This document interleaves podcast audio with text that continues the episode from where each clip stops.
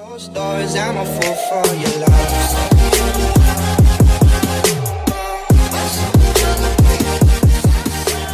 Well, welcome to episode 10 of the Aussie Church Leaders Podcast. Chris, we made it. We, We made it to 10. We made it to 10. My name's Riley. Uh, we're super excited to have you here on the Aussie Church Leaders Podcast, where we hope uh, we can help you grow stronger for longer in your ministry context. That's all our Aussie Church leaders out there. Chris, uh, it's a good day. It's a good day to be celebrating. It is a great day. What are we celebrating? Well, I'm actually more excited about whale season, Chris. Okay. It's popping up soon. My mum has a little um birthday certificate. We got a little Groupon voucher for it Ooh. to go out and catch some whales. Gee, that's but a I'm, fancy one. I'm more excited because in whale season, Hmm. uh, there's a particular whale I've I've actually got. Before I talk about whales more, there's three animals I really want to see in my life. Okay. At some stage. This is like a bucket list of animals. yeah, yeah. Yeah. One is a platypus. I've never seen a platypus in Never- the wild uh, before. oh, in the No, no, wild, yeah, okay. I- sorry, not just in Australia Zoo or anything like that.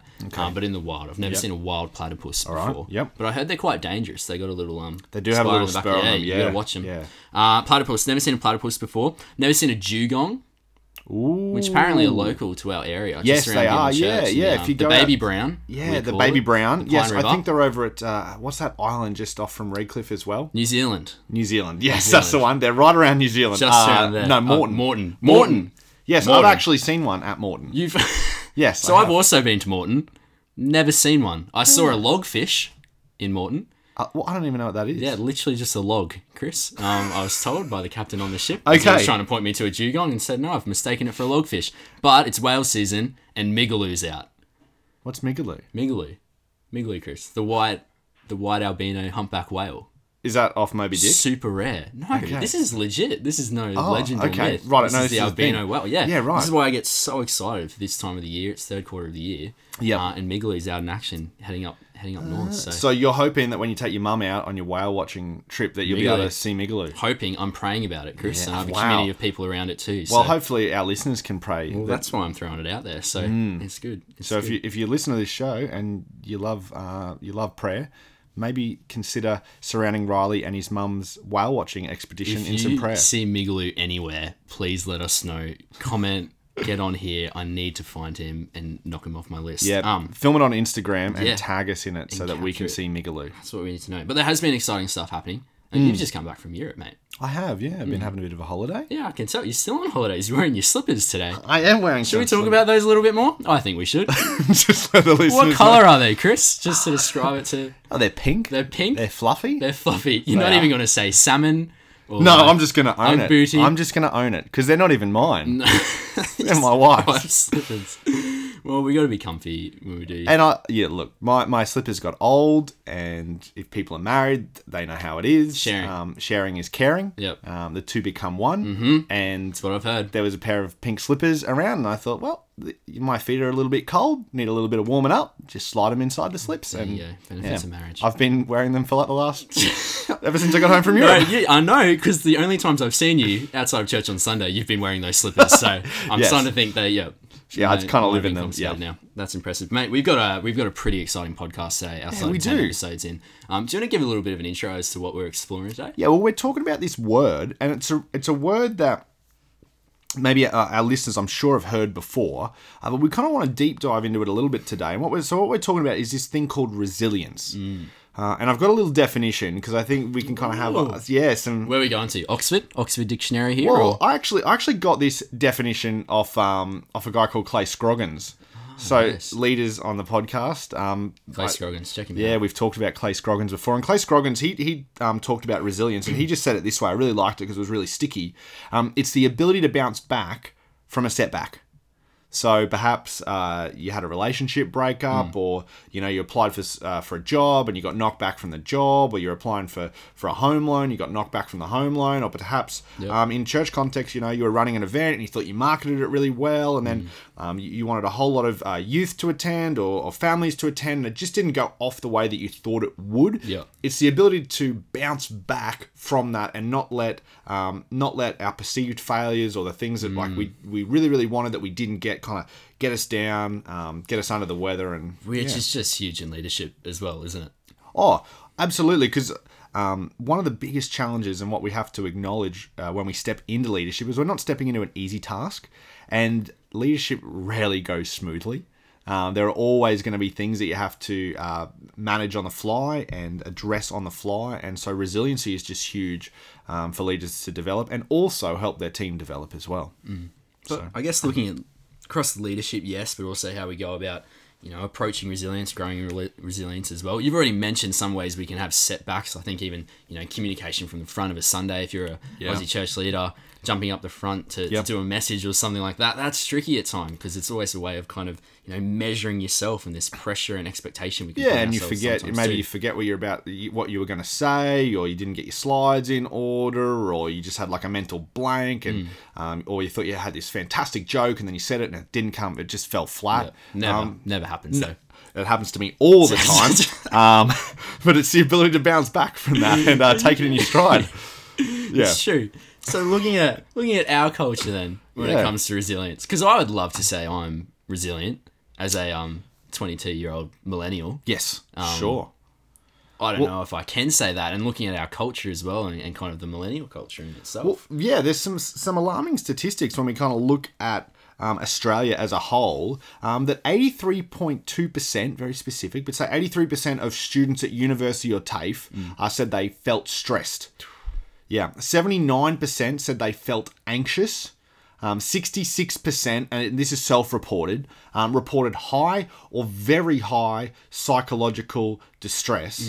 And uh, just over 50% have trouble sleeping. So, uh, resilience has a lot to do and plays into um, mental health as well, but also like kind of how we feel about ourselves and how we feel about the world around us. And if we, we take those kind of statistics as a, a little bit of a thermometer um, for particularly Gen Zers and millennials on the back end of that millennial side, what, what we would say if, if we look at them is uh, we're not really a resilient kind of culture. Um, we, we really do struggle with stress and feeling anxious and and uh, even to the point that it's disrupting our sleep for, for one in two people. Um, so yeah, we're not we're not super resilient. Which is odd to think too, because even when I think of my grandparents, and, you know, back in the days, and all these stories I hear from my Yeah. pop too, it just seems like a time when when things were just done. I've never heard the word anxiety uh, come into play. No. I know when we look at 1920s across history, the Great Depression, and all the rest, but, but just this alarming like. The alarming amount of times I've heard anxiety, even within working with young adults, within Yep. church context Yep. too, within school context, high school and primary school now. Yeah, that, that It's word scary. comes up a lot, and the other word I hear a lot is overwhelmed. Mm.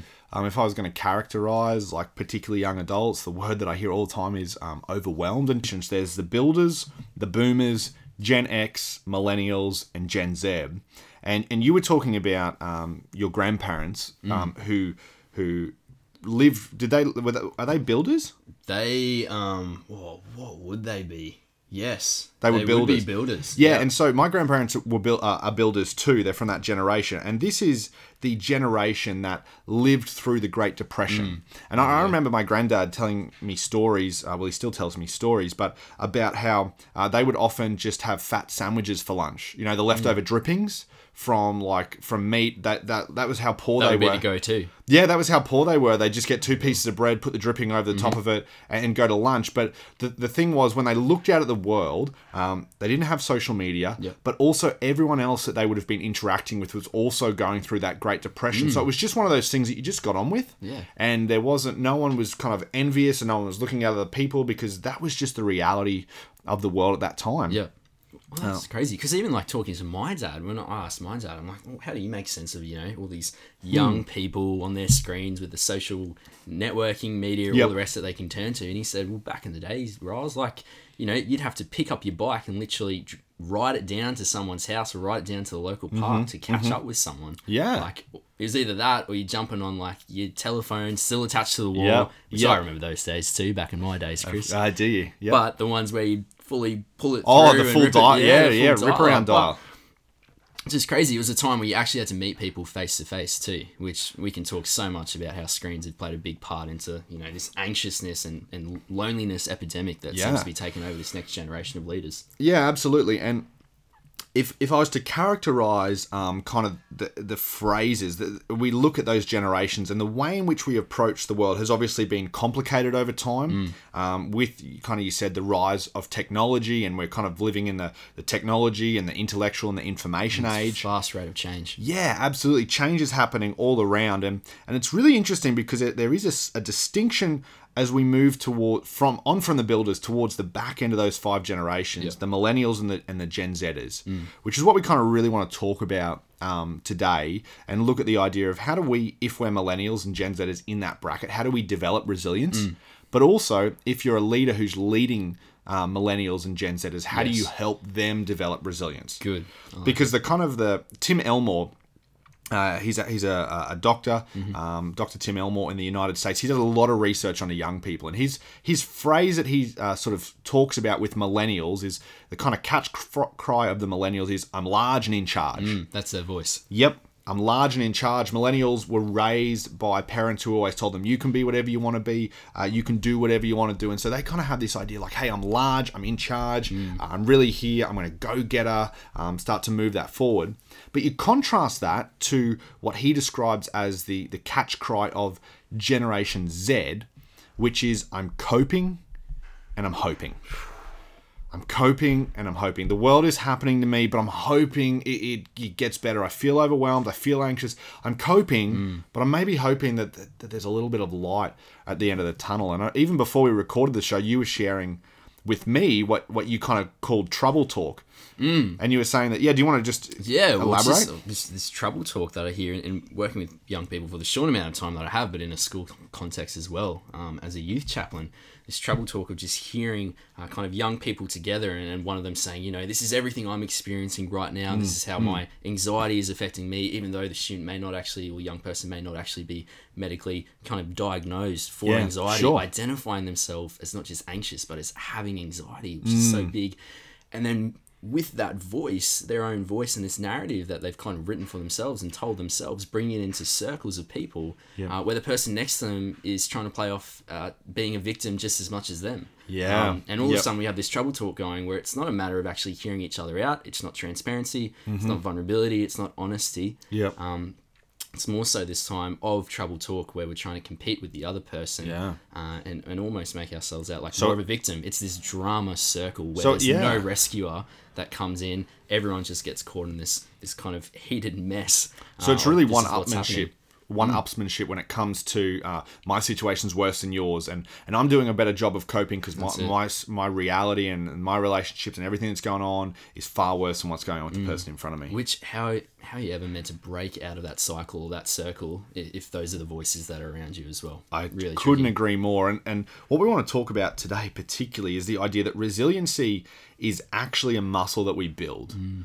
Um, you notice, like when um, if you've ever seen, uh, maybe you have you have children, or you've got some friends who have children, or you're just in a in a church setting where you're working with kids, is Yep. you notice that when toddlers are learning to walk, or when babies are learning to walk, uh, when they fall down, they jump straight back up again. Mm. Yep. They're just always looking for like they, they can They fall just over. bounce. Yeah, they do. And so resiliency is something that we naturally have, Mm.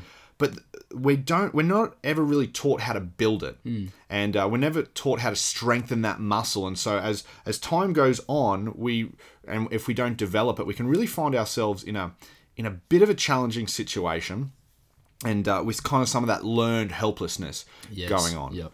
And um, there was a really alarming kind of.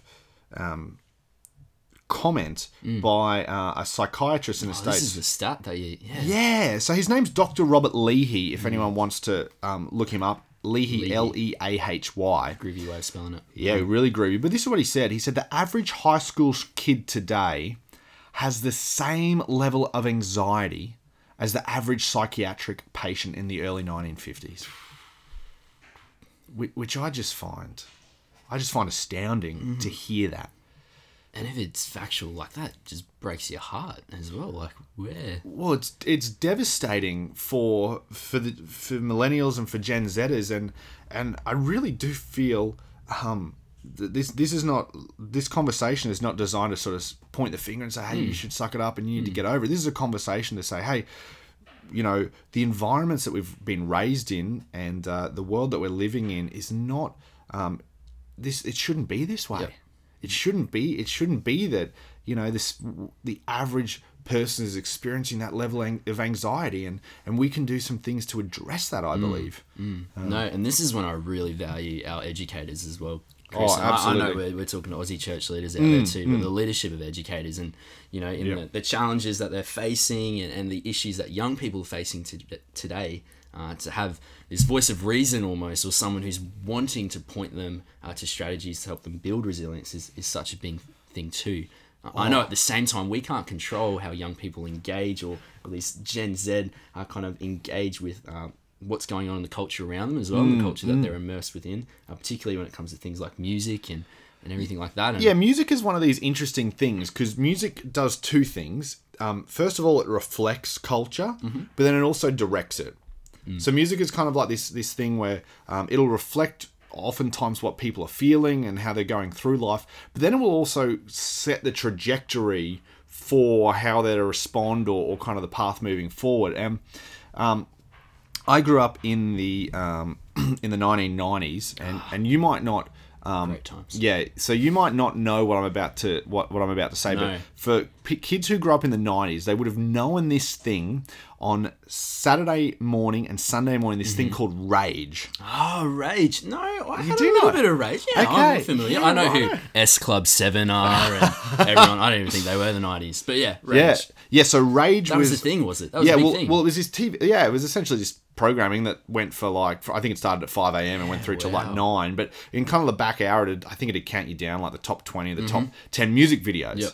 And when what you saw in the um, the late nineties and the early two thousands were these really energetic, uh, lots of you know that was like the time of the boy bands and your S Club Sevens and your NSYNC and your Backstreet Boys, but also um, Chris Brown, you know, um, R and B R and B songs, Yep. and uh, but songs that were like people dancing in the street, people um, shouting, getting excited. Like even I think of the Black Eyed Peas song, like "Let's Get It Started."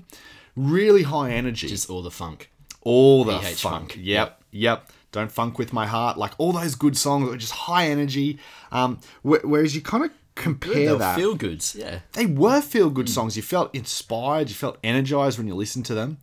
And and now fast forward nearly nearly 20 years from the late 90s, early 2000s to now.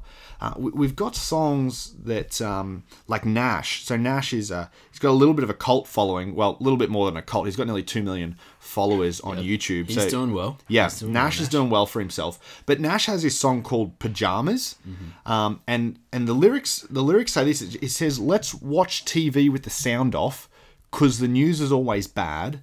Let's be immature and ignorant, cause I don't like being sad. I wonder if the last generation was better. I wonder if the next one's going to hell." and it's really just this and obviously you know different genres have different takes but it's kind of this really sort of um, hey things that like we're not coping well with the world and the world is not a great place and we're just going to hide away because it's better it's better to hide away than it is to engage with the world.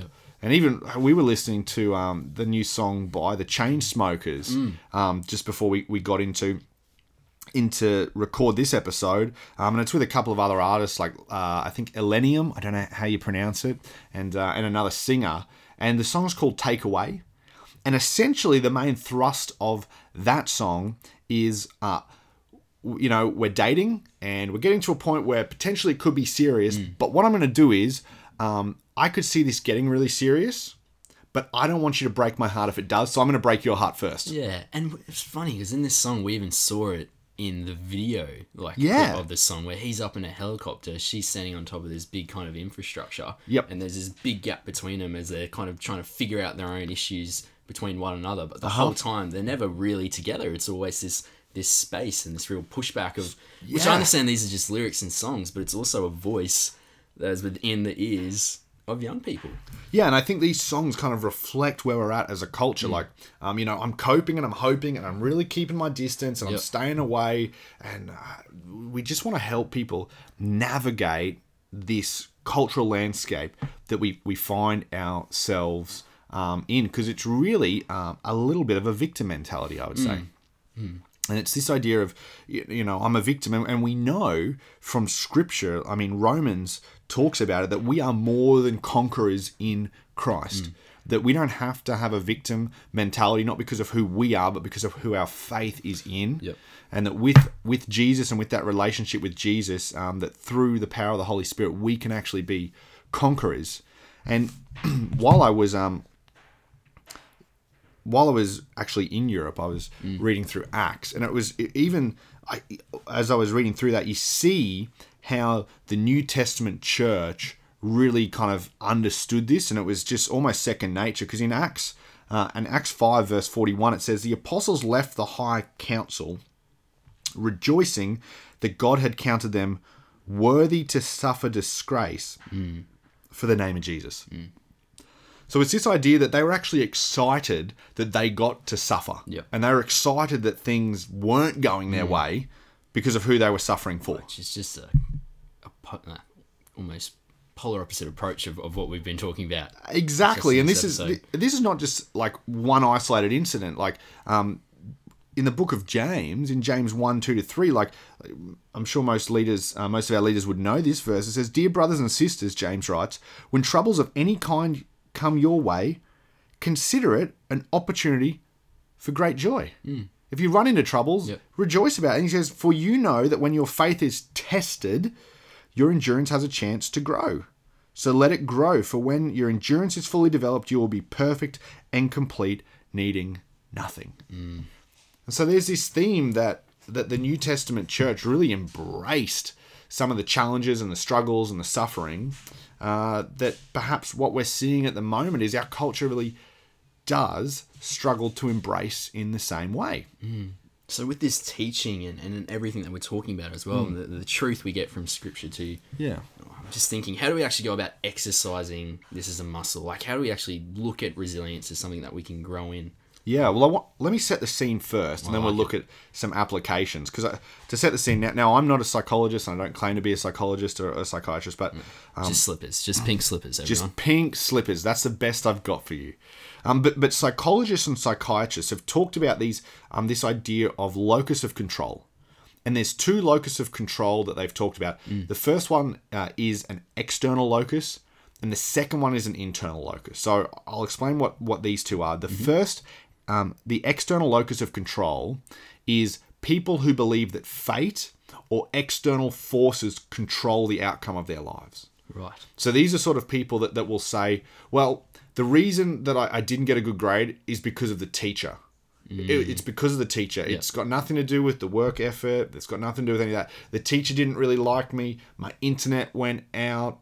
It's not on me. Yes. Yep. The, the the criteria sheet didn't clearly explain what was going on. So there's no possible way that I could have done anything. And it's, mm-hmm. it really is a little bit of a victim yeah. mentality. Like And it's that's not my fault. That's the external. That's external. ex- yeah. So internal locus of control is people who believe they are responsible and in control for their success. Hmm. So take take the example we used just before. That would be someone who'd say, "Well, you know, I didn't get a, the mark that I wanted on that exam." And that's really on me because perhaps I didn't do all the required reading. Perhaps I didn't take as the opportunity to go and speak to my teacher and have them clarify it for me. Perhaps I didn't submit a draft on time. And so they they take um, ownership of um, of where the control is in their lives. And those with an internal locus of control, um, really interesting. Um, psychologists have found actually take better care of their health, actually take better care of their finances. Money too. Yeah, really, really interesting. And they have stronger friendships and marriages and mm. relationships in general. So, what that research tells us is that the greater your locus of internal control, the more resilient you'll be. Mm. So if you can take the the emphasis away from what you can't control and b- bring it under focus on what you can control, Yep. you will begin to develop and grow that resilience muscle. Which is interesting in itself. Even jumping back just to scripture as well Yep. at the same time. Like it seems like the actual state of anxiousness that we, we end up in sometimes Mm. and what we're talking around uh, even within culture too, is this fear of losing control over something that can make us feel so anxious too. Mm. Whereas when we look at scripture and who God has called us to be as disciples, he, he talks about self control. Yes. Not to have control over every aspect of your life, which triggers us to, Yeah. you know, Yep. feel so anxious and so out of whack. But he asks of us to have self control too. And that that's such a good observation that, that you've made because even when we look at um, like what James said and and what the apostles were working through in Acts, it seems really really clear that they recognized that God was in control of the external locus. Yep. They really trusted that God was going to take care of the circumstances and the situations around them, um, and that and their responsibility was to control, like you said, have that self control, control the things that only they can control. Now, in reality, right for, for us right now, obviously that there's always a little bit of a balance because there are there are some legitimate things that we cannot control that will impact our lives. You know, um, if someone runs a red light, we we can't control that. If the light's green and we're trying to move through, and there, there are lots of things that we just can't control. But our focus have to has to shift away uh, to move towards the things we can control. So with some of those things then, or even once again, as we're talking about, you know, growing in resilience, almost like exercising it as a muscle. Yep. Some application points. How can we go about it? Yeah, so there's a number of application points that I want to talk about, and these are all focused around developing that internal locus of control. So building that um, um, resilience muscle. The first one uh, is this: memorizing and saying scripture out loud Okay. Memorize and saying scripture out loud. And this is essentially, you know, we know from scripture that um, the enemy is the father of lies. And so often what the enemy will do is get us to try and put it on that external focus out there. But what we want to do is remind ourselves of the truth of God's word that, hey, no, I am more than a conqueror in Christ. You know, I do not have a spirit of fear or timidity, but of courage and of power. Yep. And so the more and more we can can immerse ourselves in scripture and know God's word, the greater opportunity it will be for us to kind of remind ourselves of the truth of God's word in those moments when we're tempted to shift from that internal to mm. external locus of control. Mm. So memorizing scripture. Yeah, and that might just be simply grabbing a few key verses that you really think speak into your situation Yep. at the moment, whether that's a psalm or whether that's something from the Old Testament or something, you know, in the New Testament, um, just grabbing a hold of something like that. And you know that when you start to feel um, those emotions or you start to think that way and you're tempted to shift it outside, just reminding yourself of the truth of God's word. So that's, a, that's the first one. That's a good one. Second one I would say is disconnect what you're feeling from who you are. Disconnect what you're feeling from who you are. Okay. Walk me through that. Yeah. Something I hear a lot, and well, actually, you and I were talking about it even before we recorded the show, is something we hear a lot with young people and young leaders in the church is this idea that I'm anxious, mm. I'm overwhelmed. Yep. And that sort of language really says that what's going on is happening to me, and they begin to identify with that with that feeling and with mm-hmm. that emotion. And what we need to do is actually add another word in there, and the word is feeling. And so say, I'm feeling anxious. Mm. I'm feeling stressed. I'm mm. feeling overwhelmed, just the same as we would say, I'm feeling happy Yep. because now it's created a disconnect and it said hey well well this is an emotion that i'm feeling but i don't have to feel that way i can begin to address why i'm feeling that way and and perhaps um, the negative thinking patterns that i have or if there's an instance that's happened throughout the day that has led me to feel this way now now we can begin to address why it is we're feeling the way that we are and that puts the locus of control back on us Yep. That's when we go back to internal. yeah shifts shifts it away Yep. yeah as opposed to oh it's something that's happening out there Because I think when we hear, you know, I am anxious, it does. It becomes a part of our identity. It's something that we can cling onto really quickly. We almost like join with it. It becomes who we are. Uh, so it, all our feelings, our thinking as well, behavior, uh, it can be used as almost like a, a cop out for why we make a mistake or why we don't feel good enough and we just sit in this spot of always feeling the pressure to do more, but we tell mm-hmm. ourselves there's, there's no need to do mm-hmm. more enough because this is who I am. This is not just what I'm feeling.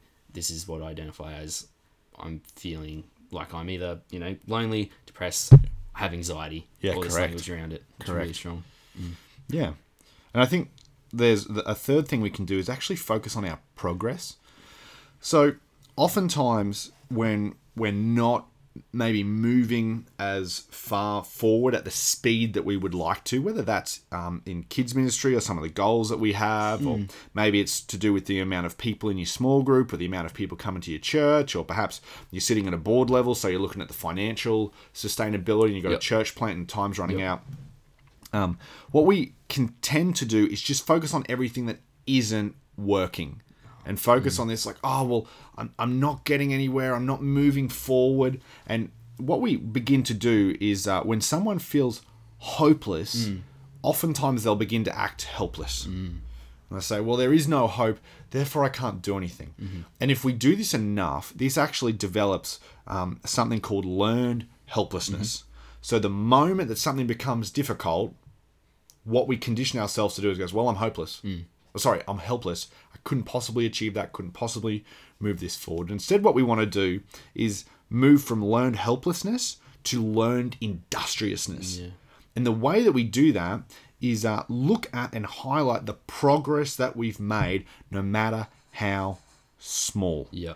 look at the progress that we're we're, we're building no matter how small so if something's not moving forward and perhaps uh, maybe you wanted to uh, have more people in your connect group look and you're kind of like well we wanted 12 but we've only got 10 people in our connect group um, this year. We'll say hey hey look at the fact that we've got 10 people. Look at the progress that we've made. Maybe look at the way that god is transforming and changing the lives of the people in our group. it too, being thankful for it. Definitely. yeah, and what's what's crazy is that when people begin to see even the smallest progress, if people can see a little small piece of progress, they'll exert even more effort, Mm. and they'll put in even more effort. Which in the long run is when we're actually exercising the muscle as well to Yeah. grow in resilience too. Yep. Because from what I know through youth work, kind of Mm. ways to immersion therapy being something that when it comes to someone who is anxious, Mm-hmm. it's actually putting them in a situation or circumstance where they're able to experience that that sense of anxiousness a little bit. Yep. But they're able are able to overcome it through a challenge. Um, talking it through even in, in a flying fox context in, Yeah. a, in a youth camp Yep. you know maybe for some people going all the way up to the top of the ladder is, is too much for them let alone going down Yep. so maybe it just might be inviting someone to go five rungs up the ladder and Yep. slowly increasing each time they go on camp until they get through the top so Yeah. it's that small amount of effort that's actually exercising the muscle Yeah. um, and, and moving them And that towards you've highlighted on a really important point there is just this learned industrious thing doesn't make things easier. No. Okay. Sometimes we kind of have this idea that oh well if I if I do this learned industrious then, then things will be easier Yep. feel easier. No. Things will still be challenging, but you'll be able to put out more effort because you're focusing on progress as opposed to um, as opposed to everything that isn't. Mm, there's going to be discomfort Yeah. for the person regardless but the growth out of it yeah, good- absolutely. good for it not to And athletes do this all the time Mm. in training. Um, you'll notice, particularly um, in well, let's focus on endurance sports. You'll notice that um, a lot of endurance athletes will say, "Well, I'm just got to focus on the next kilometer." Yep. And that's all they'll do. They won't worry if they're running a marathon or a half marathon or 10 kilometers. They won't focus on kilometer eight or nine. They'll Mm. just focus, I've done one. Okay, now it's time to do two. Now it's time to do three. And that's how, um, how in the athletic realm, they develop industriousness and how we can begin to learn from that and uh, focus on progress. move people forward. I know, Chris, we're looking at this idea. You know, it's it's actually really hard to try and understand what someone's thinking and what someone's feeling and, and why they're behaving the way they are or acting out the way they are or true. not getting back to your emails or, you know, your messages and all the rest. Um, when we don't actually know what's going on for them. So I I guess for, you know, for someone who's um, maybe we see as someone who needs to grow in resilience in some Yeah. way. What's a path we can point them towards where they can do that alongside people and learn more about themselves, learn more about others, but also just learn more about who God's really called them to be? Yeah, there's a couple of ways. Well, I've called this kind of application point seek wise counsel, mm-hmm. but really a- a better way to kind of make it not so Christianese would be to get a coach or a mentor. Yeah. Get a coach or a mentor. Particularly when you're serving in a ministry context, if you're under a pastor, if you lead a team, there can be this real tendency to embrace this whole imposter syndrome and kind of continue to portray the image of who you want people to think you are, not who you actually are. Yep. And that can then kind of lead to this whole numbing of feelings because we don't we don't like the way we're feeling, so we try to numb our feelings, Yep. and we do that by like just scrolling social media or Oh, watching YouTube or Netflix, hiding in Netflix. Oh yeah, you know, Stranger Things new season is Oh, done like in a it, day. yeah. Yep, that's just hiding. And so uh, I would say get a coach or a mentor, and you can people can disagree with me. I would say if you can find find a leader, maybe uh, if you have access to counselling facilities or someone Hmm. that you can pay. That you can go to and that you can say, hey, I, I really want you specifically to talk about my leadership and Yep. grow me as a leader, grow me as a person. And I know that you are going to give me honest, Mm-hmm. direct feedback that's going to help me embrace who I am. Yep. Some people, and maybe in some denominations, there's perhaps groups where you can go to where it's just uh, pastors in a specific age group, Mm-hmm. or maybe it's leaders in a, in a specific age group, kids ministry, youth ministry, meetups around the area, and you can connect with other leaders so you don't have to necessarily be an imposter with them because uh, you don't have for whatever reason, you don't have to portray an image with that Hmm. group of leaders. You can be honest. You can talk about your challenges. You can talk about your struggles. But I think paying someone um, is is a great way to be able to do that because you know that the feedback you're getting from them is honest. It's it's to the point. Mm. And so I think that can really help you develop that resiliency muscle because you're inviting it in. You're saying, "Hey, I know there's areas I got to grow. Help me find out what they are." And I think particularly when you put that value down with your finances as well, that's when you're saying to yourself, "No, I want to take the steps forward now. Like I'm expecting some type of outcome here where I'm going to be growing out of it." Um, so it's a terrific path path to take. At the same time, coach or mentor, someone that's going to, you know, not have that that bias towards your feelings outright, but more so just be really honest with you. And it's someone who's removed from the situation. Mm, Oftentimes, if we get a coach or a mentor or a friend who's involved and knows the ministry context that we're in, sometimes they can lean towards telling you what you want to hear, not necessarily what you need to hear. Mm. Yep. And so, by paying someone outside or getting someone who's objective, it allows you to, to become a better leader and, most importantly, develop that resilience muscle that we want people to develop. So going from a coach or a mentor, I guess putting it back on ourselves or even back on the, the leader um, and, and how we can best support them. What can the individual do? What can we do on a personal level? Yeah, the big thing is to take ownership. Um, this is kind of like the final application point is is to take ownership. If I could give sort of a, a little bit of an analogy, is we want to move from being a passenger in the car to driving the car. Mm. So when you're a driver, that you have to take ownership, you have to take responsibility. You have to say, "Hey, it's my responsibility. I need to know where we're going. I need to make sure there's petrol in the car. I need to make sure that the the tires are pumped up." And we need to, and you just think in a different way as to when you're a passenger. When you're a passenger, it's kind of it's always like, "Oh, well, that's that's the other leader's, that's the driver's job, and that's their responsibility." It's not really on me to pay attention or to know anything, um, but that's really. And so, if you're a young leader, particularly it's important, I think, to move from a passenger mentality, which says, "Well, if something didn't get done, that's my leader's fault, and that's my leader's job, and that's it, there's it's always my pastor's we go job." external locus Yeah. control again. To actually say, you know what, if, if I've been tasked with the responsibility to lead a particular team or lead a particular area, I need to be a driver, mm. which means if I don't feel like I have enough information or enough support, I need to talk about that. I need Yep. to let people know, but I need to ask specifically for the support that I need to move forward. Mm. And if you're leading younger leaders, a great way that you can help them take ownership is to actually say, hey, I'm for you, but I'm not going to do it for you. Mm. I'm 100% behind you. I'll support you wherever you need. I will be there to pick up the phone, to have the conversation, mm. to take you out to coffee, to help you make the plan. But ultimately, I'm not. I can't do it for you. I'm not going to take you over the line with me over your shoulder. Yeah, I can't. I can't do it for you because I actually want you to, to develop resilience and I hmm. want you to grow as a leader. And if we're always doing it for other leaders, they will never develop that Yeah, well, resilience. that's that rescuer approach as well. Which, Yeah. When you are playing that triangle of you know rescuer and victim, Mm-hmm. or, or more so just that back and forth between rescuing someone and that, that victim mentality, like that person is not growing and not moving or pushing towards growing in resilience. They're going to stay in that that victim mentality as well, and we're not helping them grow uh, in terms of, of growing with an internal locus of control either. Absolutely, and that's something I've noticed even in my own leadership. Uh, that that's a real focus area for me is to help other leaders around me begin to take more ownership uh, and, and to realize, hey, I'll- I'm for you and I'll help you as much as I can, but I, I can't do it for you because when I do, it actually removes the ability for leaders around me to develop resilience, and that's that's not a great thing. So, yeah, So how would you kind of sum this up for? Listen, I'm going to talk about something that we talk about a fair bit as well because it's something we see in ourselves in Mm. Our leadership too. For the perfectionists out there, Chris, yeah. How do we go about leading them? Well, I, in I recognize that perfectionists, they're hearing us say these things, particularly around that idea of taking ownership. And the first thing that comes through their head is, yeah, that'll cause a mess, though. Yes. Because it won't be done the way I want, when I want it. They're not going to follow Yeah. up with me exactly when I need them to lines. do.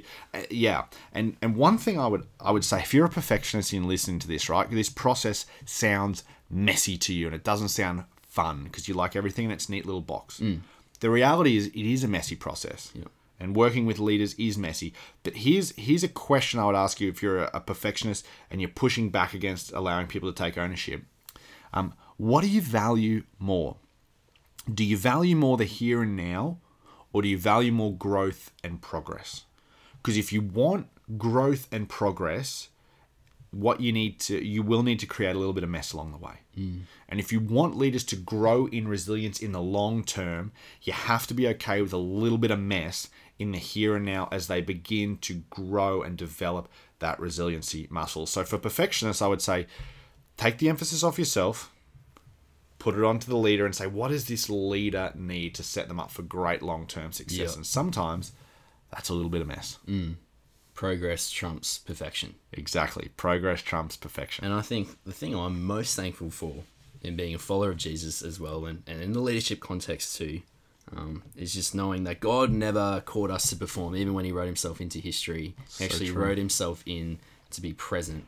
Uh, And it's not about performance. At times, it's actually about being present with people, which in a leadership context, like we're talking about, whether we are a coach or a mentor to someone else, leading alongside of someone, uh, leading someone, being present with someone, actually being vulnerable about the things that we're experiencing. Yeah. You know, those thoughts where it's black and white in our own head, we're catastrophizing things, we're overgeneralizing. Yeah. Uh, or we are in a conversation with someone who's doing that as well in those moments, actually just focusing on, on being present uh, and, and being vulnerable, yes, but not getting caught up on, on the performance side of it.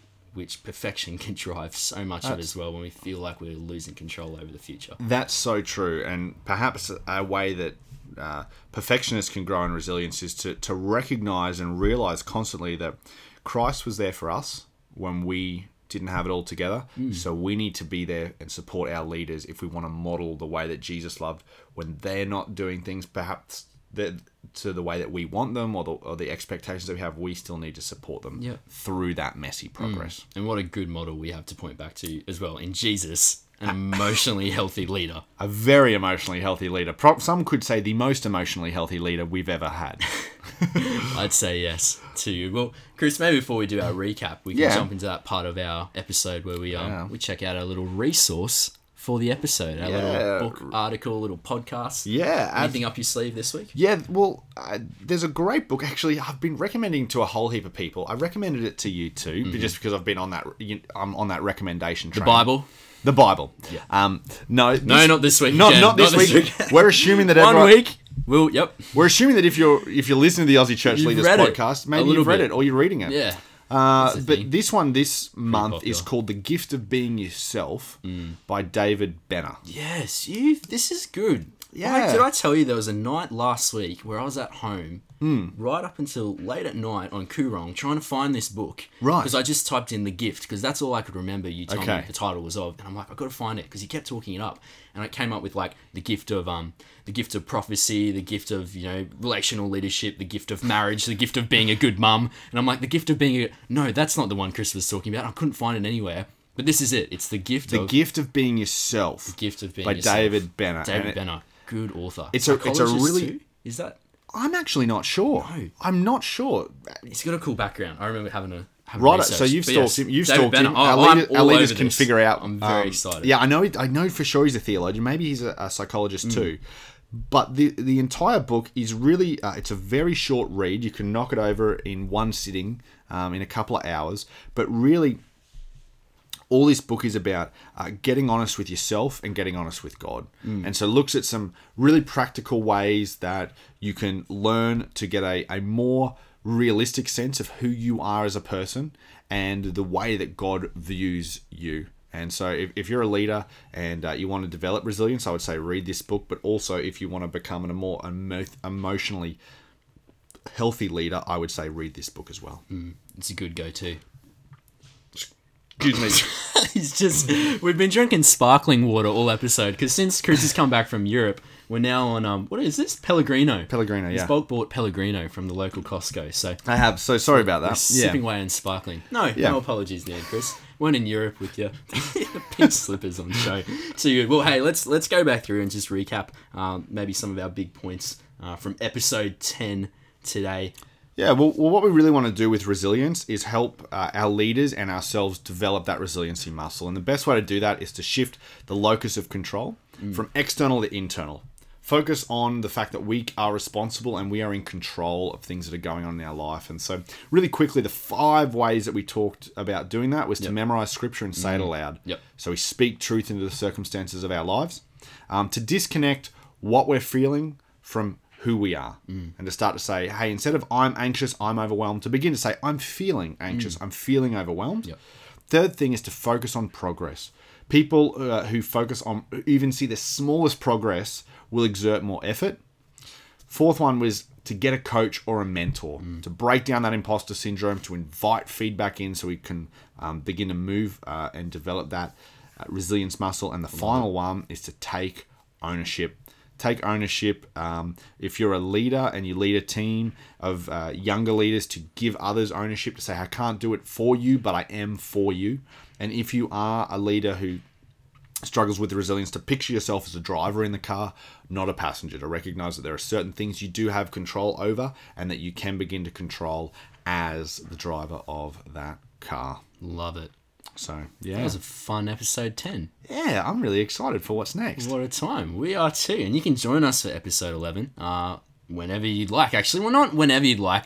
Next next Come- month. comes first out the first Tuesday of Tuesday of next every- month. Yeah, That's yeah. when you can keep an eye But the easiest way you can um, follow along is to subscribe to this podcast on whatever platform you're listening it on, and it will be right there in your inbox on the first Tuesday of every month. every time. How good. And at the same time, we'd love to hear uh, what our Aussie church leaders are keen on talking about as well, whether it's topics uh, that are popping up within leadership in your church context, ministry context, whatever that looks like. Uh, we'd love to hear from you too. And there's a couple of ways that you can go about uh, engaging with us. Yeah, I think the easiest way is to go to our website. Well, maybe not the easiest, but one of the two ways is to go to our website, www.beyondchurch.com.au, and click on the Aussie Church Leaders tab right there. And you can uh, let us know your situation, let us know uh, something you'd like us to talk about, and we'll bring that up. The other way is to just connect with us on social media because we are both pretty active, particularly on Instagram. And you can find That's me. a good go to. It is a good go to. Yeah, my, my handle's um, at Chris Podlick. Yep. So you can just find me there. And Yeah. what's your handle? Well, check out. Make sure you check out Chris's because he looks super tanned in his latest photos as well. Um, post being on holidays. Mine is at Reilly Connor Brown. Yes. So R E I L L Y. The Irish spelling. I've Excellent. The Irish My spelling. Gaelic background. That is the best way to, to get a hold of you and to uh, continue this conversation outside of here. good go to. We'd love uh, to keep in touch with you. Uh, but as always, Yeah, you don't have to do everything today, but you can do one thing today that will help you lead stronger for longer tomorrow in your ministry context. excited to see you for our next episode.